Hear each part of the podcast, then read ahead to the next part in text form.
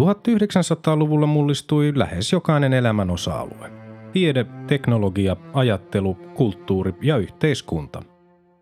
Vuosisadan tärkeitä ilmiöitä olivat esimerkiksi kolonialismin huipennus ja siirtomaavallan purkautuminen, ensimmäinen ja toinen maailmansota, ydinvoima, avaruustutkimus, kylmäsota, globalisaatio, väestön kasvu, ympäristöongelmat ja digitaalinen vallankumous. Apina vuosi seuraa homo sapiensin matkaa läpi sen historian myrskyisimmän vuosisadan joka keskiviikko ja lauantai.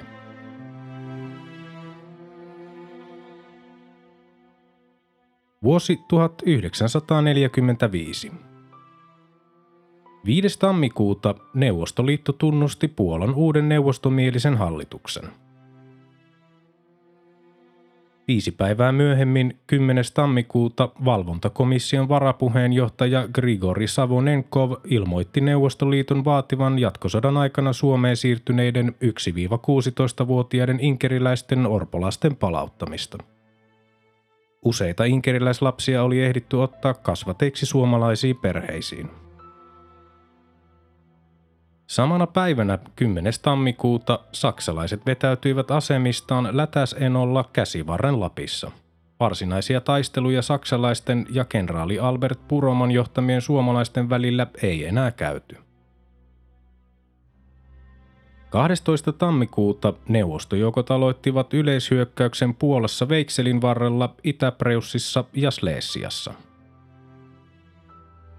Samana päivänä 12. tammikuuta miinalaiva Louhi ajoi saksalaisen sukellusveneen laskemaan miinaan Hangon edustalla ja upposi. Aluksen miehistöstä hukkui 11 henkilöä. Samana päivänä 12. tammikuuta presidentti Mannerheim nimitti jalkaväenkenraali Erik Heinrichsin puolustusvoimain komentajaksi – Kolme päivää myöhemmin, 15. tammikuuta, inkeriläisten joukkokuljetukset Suomesta Neuvostoliittoon päättyivät. 17. tammikuuta Neuvostoliitto valloitti Varsovan. Samana päivänä 17. tammikuuta ruotsalainen diplomaatti Raul Wallenberg jäi neuvostojoukkojen vangiksi Budapestissa ja katosi jäljettömiin.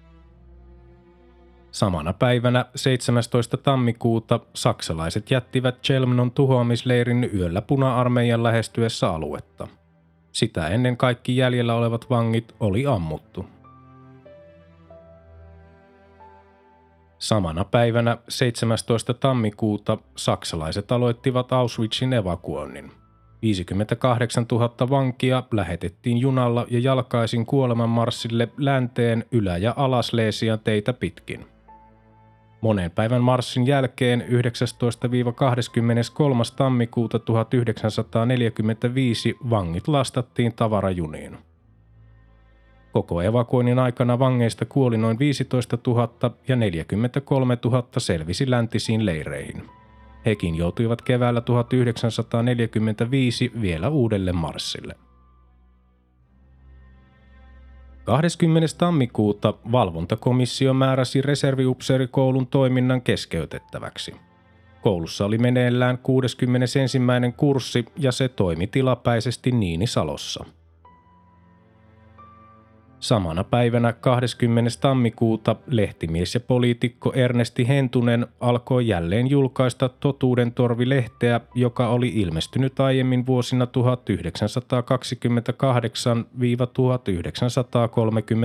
1928-1933.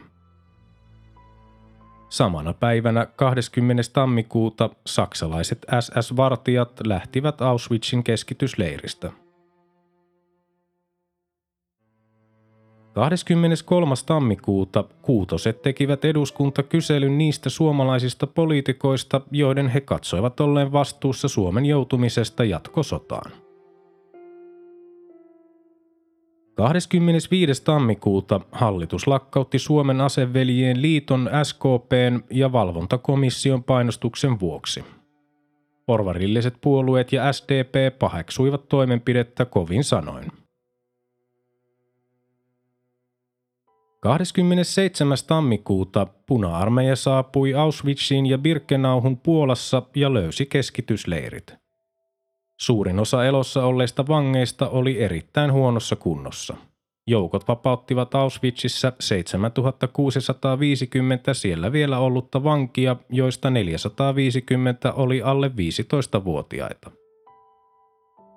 Auschwitzin leirin varastoista löytyi valtavat määrät vankien siviilivaatteita ja muuta heille kuulunutta tavaraa sekä 7,7 tonnia kuljetusvalmiiksi pakattuja ihmisen hiuksia, joiden arveltiin olleen peräisin noin 140 000 naiselta.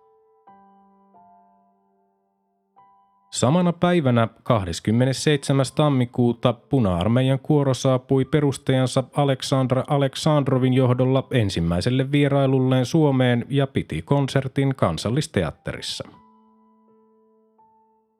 Seuraavana päivänä 28. tammikuuta presidentti K.J. Stolberg täytti 80 vuotta. Merkkipäivän johdosta järjestettiin Helsingin messuhallissa suuri kansalaisjuhla.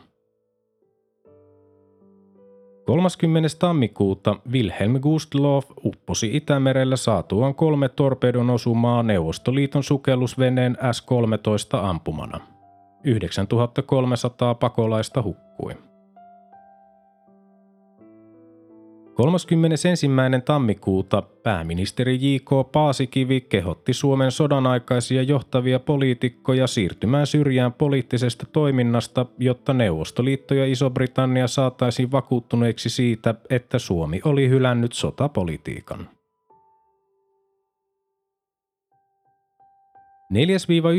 4-11. helmikuuta Franklin D. Roosevelt, Winston Churchill ja Joseph Stalin tapasivat Jaltan konferenssissa – 5. helmikuuta Suomen hallitus asetti historiatutkija tohtori Eirik Hornborin johtaman komitean tutkimaan Suomen sodan aikaisen poliittisen johdon virkatoimia. Seuraavana päivänä 6. helmikuuta Suomessa julkistettiin nimilista kansanedustajista, jotka eivät saaneet asettua ehdokkaiksi tulevissa eduskuntavaaleissa – Listalla olivat kaikki isänmaallisen kansanliikkeen kansanedustajat sekä 11 nimeltä mainittua SDPn, Maalaisliiton ja kokoomuksen kansanedustajaa. Listalla mukana ollut SDPn Väinö Tanner erosi välittömästi eduskunnasta. 10. helmikuuta sukellusvene S-13 upotti pillausta lähteneen SS General von Steubenin 4500 hukkui. 13. helmikuuta Budapestin piiritys päättyi puna-armeijan vallatessa kaupungin.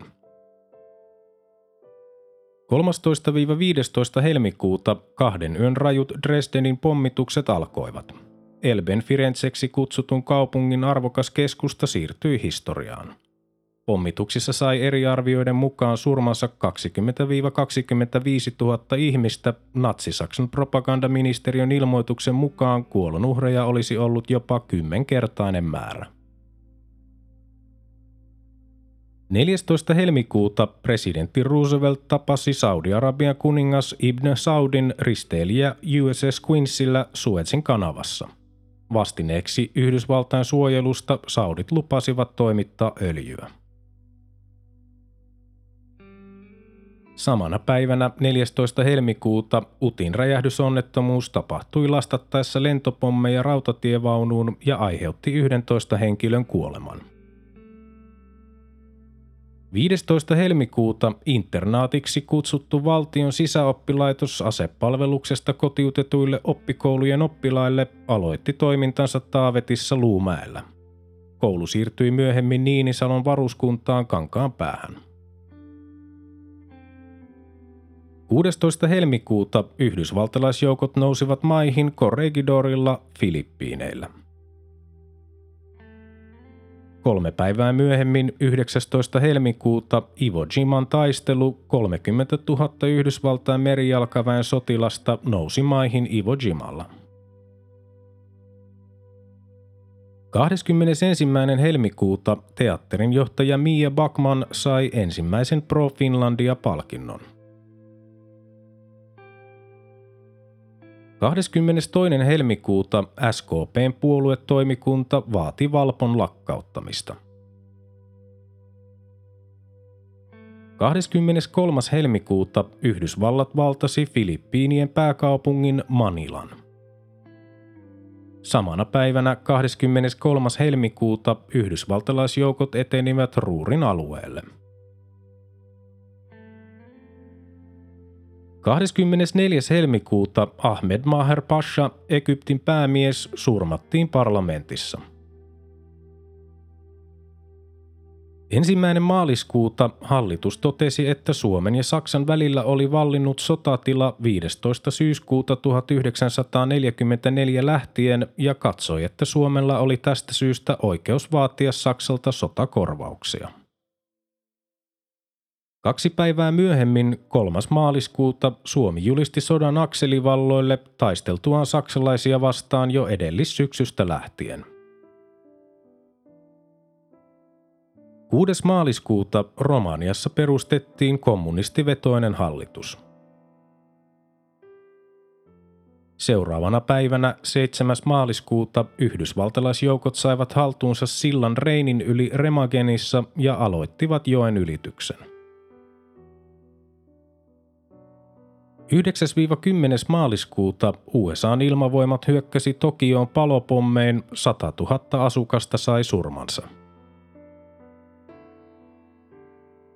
15. maaliskuuta pääministeri J.K. Paasikivi piti radiopuheen, jossa hän toivoi valittavaksi uusia kasvoja eduskuntaan tulevissa vaaleissa. 17. maaliskuuta Japanin Kobeen hyökättiin 331 B-29 pommittajalla yli 8000 ihmistä kuoli.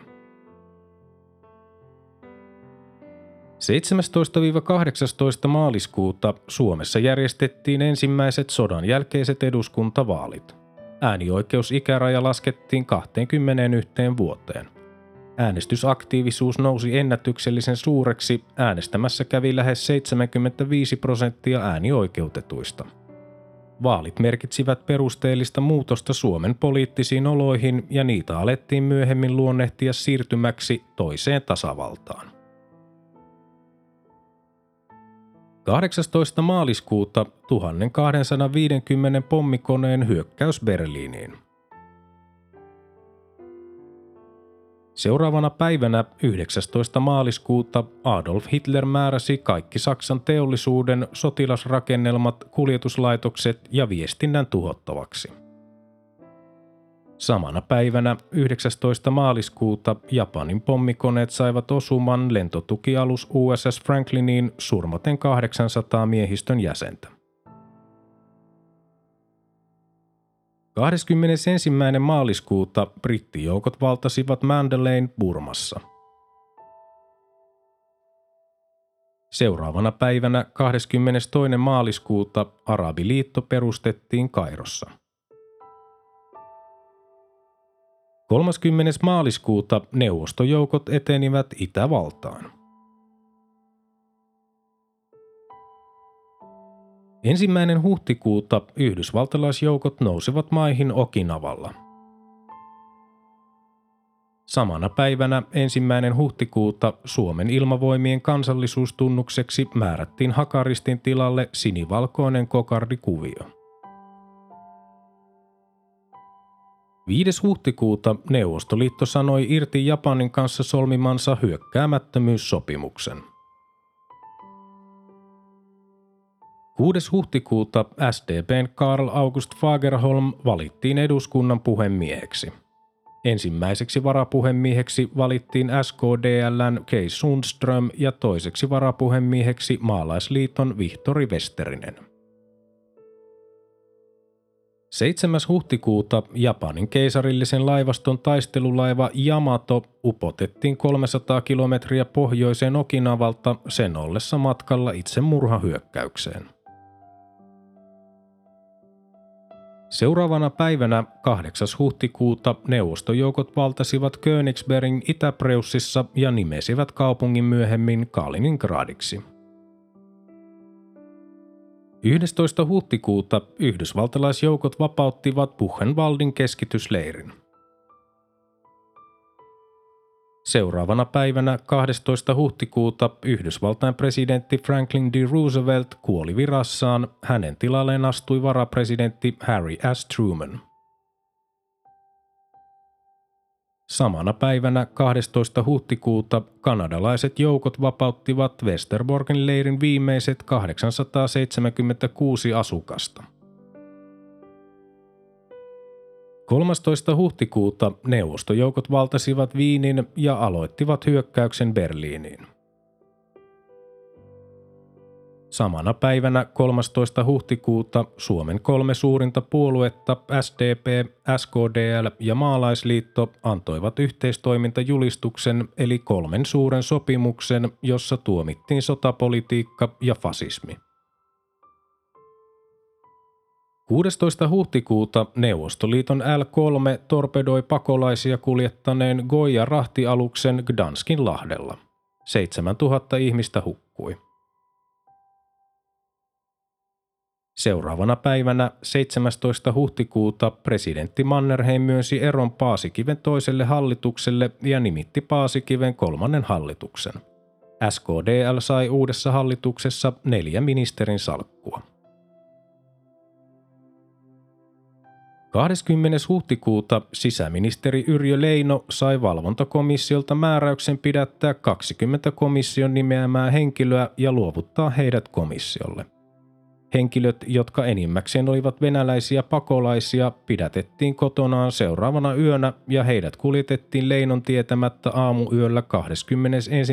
huhtikuuta lentokoneella Neuvostoliittoon. Kyseisiä henkilöitä alettiin kutsua Leinon vangeiksi. 21. huhtikuuta Sachsenhausenin keskitysleirillä oli jäljellä 38 000 vankia – Heistä 33 000 jaettiin 500 vangin yksiköihin, jotka sitten komennettiin marssimaan luoteeseen. Sodan viimeisien päivien kuolonmarsseilla vilu, nälkä, uupumus sekä SSn väkivalta tappoivat monia. 23. huhtikuuta valtiollisen poliisin päällikkönä jatkosodan aikana toiminut Arno Anthony pidätettiin ja asetettiin turvasäilöön. Myöhemmin hänet tuomittiin vankeuteen sotarikoksista syytettynä. Samana päivänä 23. huhtikuuta lakitieteen tohtori Otto Brusin nimitettiin valtiollisen poliisin uudeksi päälliköksi. 25. huhtikuuta yhdistyneiden kansakuntien perustamista valmisteleva San Franciscon konferenssi avautui – Neuvotteluihin osallistui 850 valtuutettua 47 eri maasta. Samana päivänä 25. huhtikuuta Yhdysvaltain ja Neuvostoliiton armeijat kohtasivat Elbellä jakaen Saksan kahtia – Kaksi päivää myöhemmin, 27. huhtikuuta, Lapin sota päättyi, kun viimeiset saksalaiset joukot poistuivat Suomen alueelta ja Suomen lippu nostettiin kolmen valtakunnan rajapyykille. Tapahtuman vuosipäivänä vietetään kansallista veteraanipäivää. Samana päivänä 27. huhtikuuta yhdysvaltalaiset joukot vapauttivat Dachaun ja neuvostojoukot Ravensbrückin keskitysleirin. Leireissä oli surmattu vankeja viimeiseen asti. 28. huhtikuuta italialaiset partisaanit teloittivat diktaattori Benito Mussolinin ja hänen rakastajattarensa Clara Petacin. Samana päivänä 28. huhtikuuta kenraali Siilasvuo ilmoitti Lapin sotatoimien päättyneen. 29. huhtikuuta Italiassa olleet Saksan sotajoukot antautuivat. Samana päivänä 29. huhtikuuta Sachsenhausenin keskitysleirin SS-vartijat pakenivat ja loput vangeista kohtasivat Yhdysvaltain ja Neuvostoliiton armeijan joukkoja. Leirille jääneistä noin kolmesta tuhannesta vangista 300 kuoli vapautusta seuranneena viikkoina vankeusaikanansa kokemiensa rasitusten vuoksi.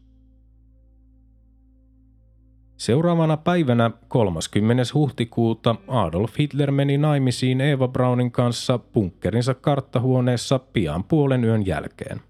Tämän jälkeen hän saneli poliittisen testamenttinsa sihteerilleen Traudel Jungelle. Testamentissaan Hitler erotti Himmlerin ja Göringin puolueesta ja kaikista viroista –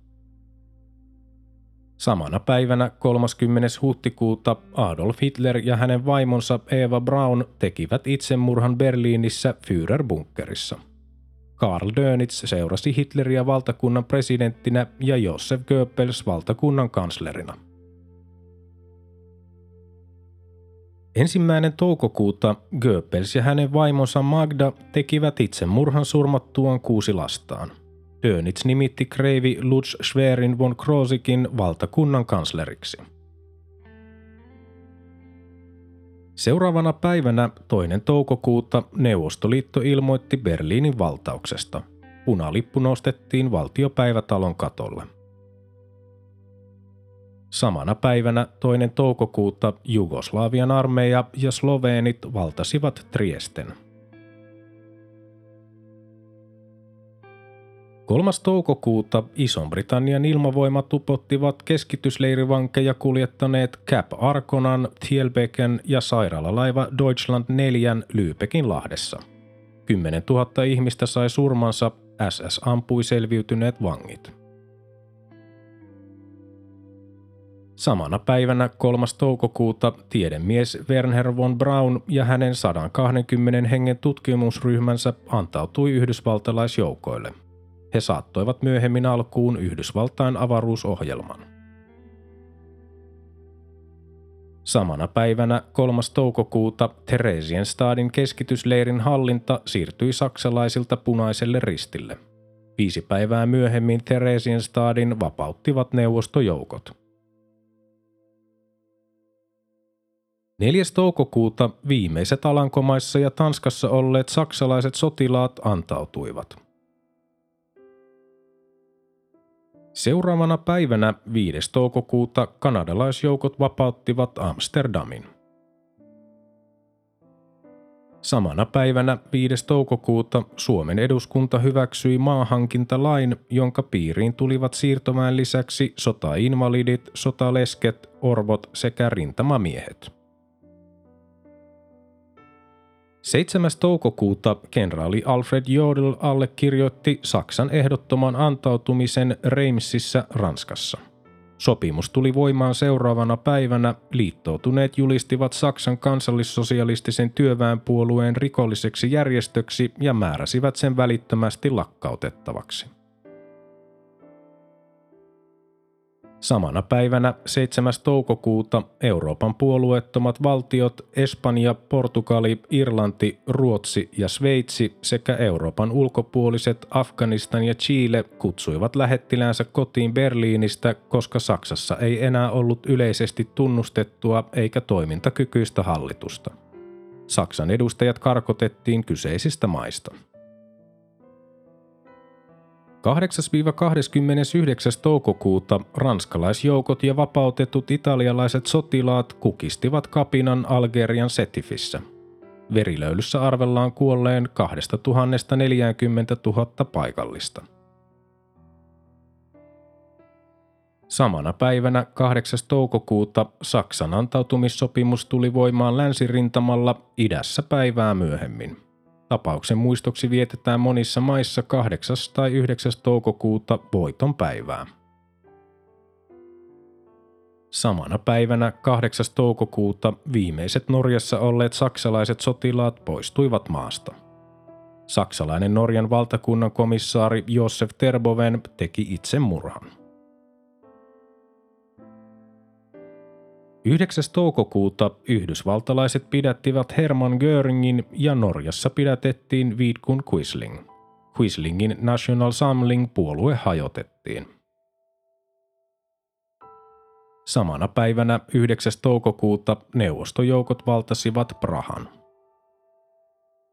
Samana päivänä 9. toukokuuta neuvostojoukkojen 48. armeijan sotilaat saavuttivat Stuthoffin keskitysleirin ja vapauttivat viimeiset noin sata vankia, jotka olivat onnistuneet piiloutumaan viimeisen evakuoinnin aikana. Leirin olemassaolon aikana siellä kaiken kaikkiaan olleista noin 100-110 000 vangista vähintään 65 000 oli kuollut. Samana päivänä 9. toukokuuta kenraali Alexander Löhr, armeijaryhmä E:n komentaja, allekirjoitti saksalaisten miehitysjoukkojen antautumisen Sloveniassa. Seuraavana päivänä 10. toukokuuta Helsingin rautatien torilla pidettiin toisen maailmansodan Euroopassa päättymisen johdosta suuri rauhanjuhla ja rauhan tanssit. Juhlaan osallistui noin 30 000 ihmistä. 15. toukokuuta toisen maailmansodan viimeiset taistelut Euroopassa Poljanassa lähellä Slovensgradecia Sloveniassa.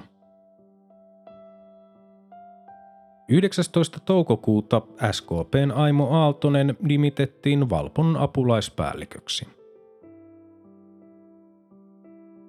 23. toukokuuta britit pidättivät Karl Dönitzin ja Lutz Schwerin von Kroosikin Flensburgissa – he olivat viimeiset saksalaisjohtajat ennen vuotta 1949.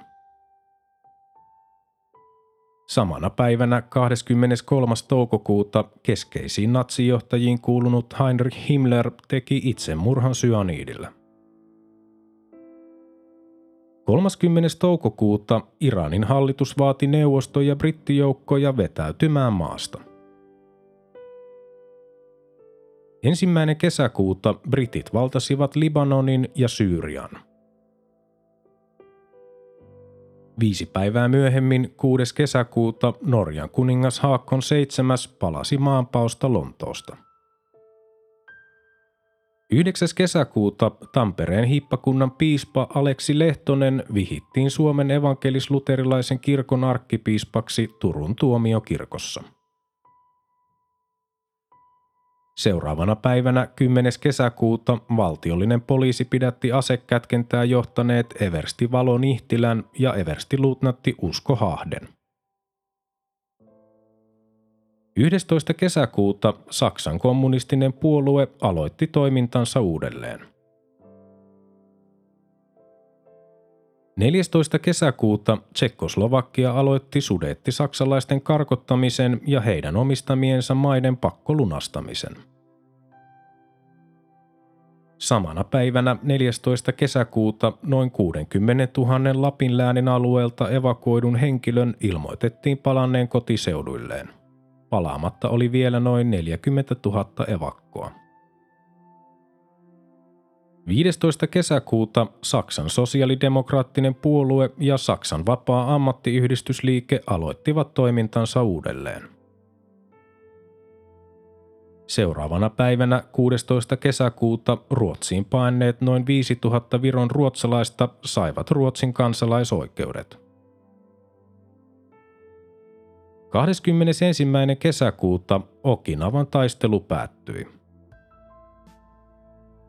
24. kesäkuuta Moskovan punaisella torilla pidettiin puna-armeijan suuri voiton paraati. Seuraavana päivänä 25. kesäkuuta sosiaalidemokraatti Einar Gerhardsen muodosti Norjan uuden hallituksen. Hän oli vain hieman aiemmin palannut kotimaahansa Sachsenhausenin keskitysleiriltä Saksasta. 26. kesäkuuta yhdistyneiden kansakuntien peruskirja allekirjoitettiin. San Franciscon konferenssi päättyi.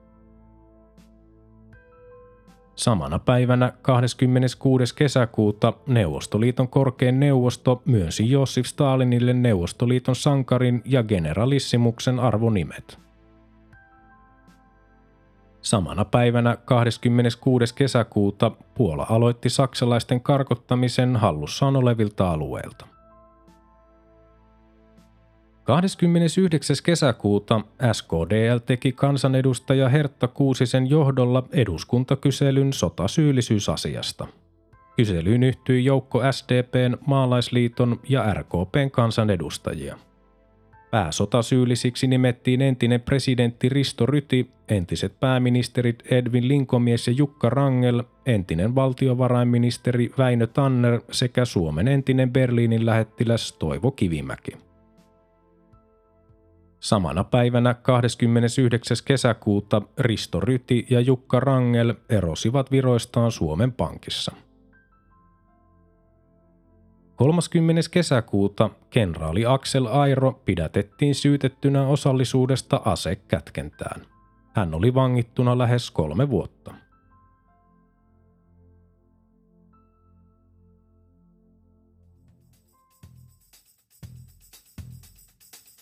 Tämä oli Apina vuosi. Homo sapiensin seikkailut jatkuvat taas seuraavassa jaksossa. Liitytään mukaan.